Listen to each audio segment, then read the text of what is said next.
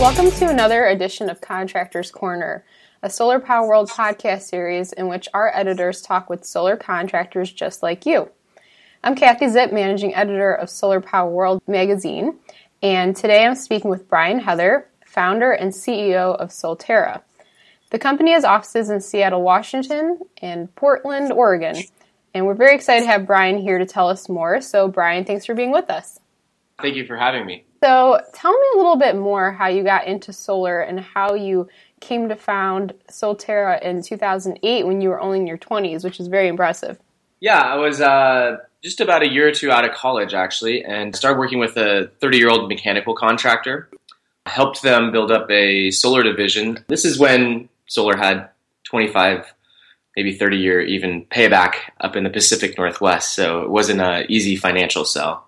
So I really had to kind of help tell the story behind solar and, and promote a lifestyle type of commitment, I think, for, for our customers. And so I had some success at this mechanical company, but just didn't really see eye to eye with the owner and, and what I wanted to do with it. So I left, and then uh, right in two thousand eight, got started with Solterra, and, and then the economy crashed. So lots of luck. Yeah.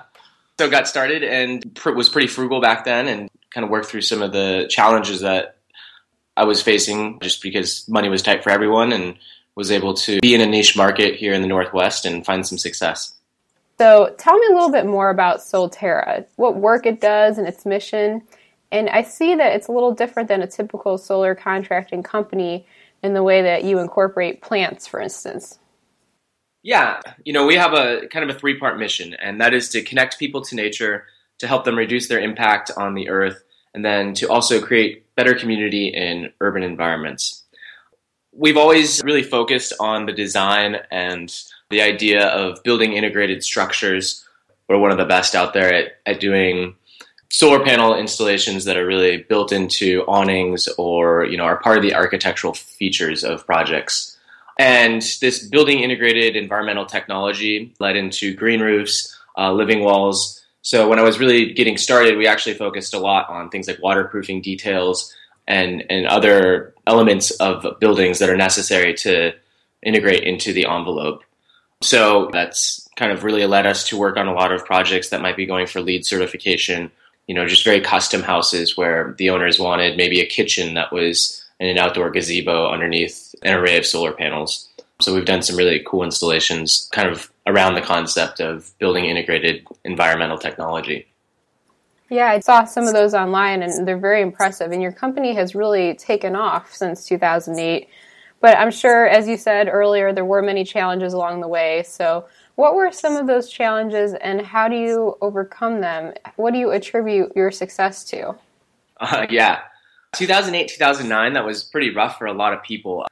Fortunately, I was just getting started, so I had the opportunity to be really frugal. I think I lived off of maybe fifteen hundred dollars a month, and I slept on my couch in the office, and everything else that we made just went straight back into the business. So it was a challenging time, but it was also, there was some benefits in that, you know, there was a lot of people actually looking for work, so I was able to hire some of the first leaders in the company. And I don't know, it would be really hard to find some of the people I was able to find today in a market here in the Northwest where it is really hard to hire. There's so many cranes going up and people are employed. So so anyway, I was really able to get a great team and overcome the challenges that anyone faces with hiring their first employees. And then as we grew, I just really focused on things that stood out and tried to be the best at what we were doing and kind of kept driving that message. So there was still some schools that were going up, and they would be LEED certified, and so they would have solar or green roofs and living walls on them, and I would make sure that we went pretty hard after those types of projects. We were able to grow quite a bit in the first year, and then it was kind of weird. It was like clockwork. We were growing between sixty and sixty-five percent every year from two thousand nine through two thousand fourteen. We were able to kind of hit this rhythm. A great rhythm to be in. So I see along the way your company's also won many awards. So what were some of the triumphs that meant the most to you? Well, I just got finished doing this entrepreneurial master's degree program over at M I T. I think it's about two years ago now, and I was sitting there, we were doing this exercise, and it was called X Factor, really just trying to think outside the box about what could I do differently with this company. And at the time, I was kind of frustrated because we had really put a lot of effort into some pretty complex projects, only to see them kind of fall apart at the end just for various reasons that were out of our control. And so I really thought about what could I do to combine control and responsibility in a way that few contractors really can do.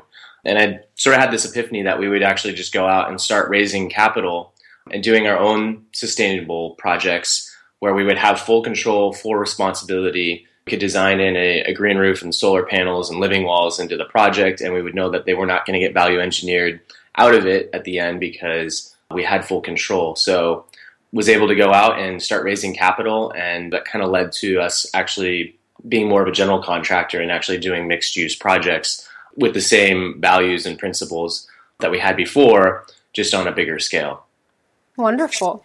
Uh, last question here. I hear you're building fifteen hundred apartments in Seattle and Portland during the next three years, but these aren't just your everyday apartments. They look pretty interesting, some place that I definitely would want to live. So tell us more about what these will entail. I'm passionate about making sustainability visible. I think that that's something that's really important so that people out there will just understand that it that it works. So we've got maybe thirteen or fourteen uh, different buildings that are kind of at different stages right now. And every single one of them, we always start with a story. And so a lot of times these stories are kind of inspired by nature. And then the amenities that are in these buildings will play off of that story. So we've got an underground moss museum. Uh, we're doing a tea house in the sky. The courtyard of another building is modeled off of Antelope Canyon in Arizona. So just these really unique spaces. And so we're going to be creating a community where people will be able to share in these experiences as they go from building to building.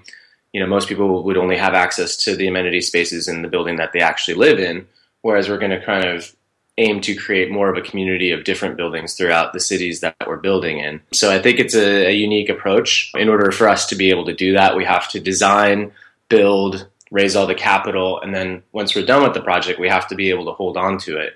So it's a fairly complex model now, but again, have completely aligned control and responsibility so that we can really offer something that is unique to our tenants. So pretty excited about it. I love that. You said teacup in the sky and, and different things like that. Sounds very fanciful and someplace that I think will really appeal to people. So Brian, it's been a pleasure speaking with you, and uh, thank you again for being here. Yeah, thank you so much for having me. It's been been great. This has been another edition of Contractors Corner. I'm Kathy Zipp. Thanks for listening, and please tune in next time.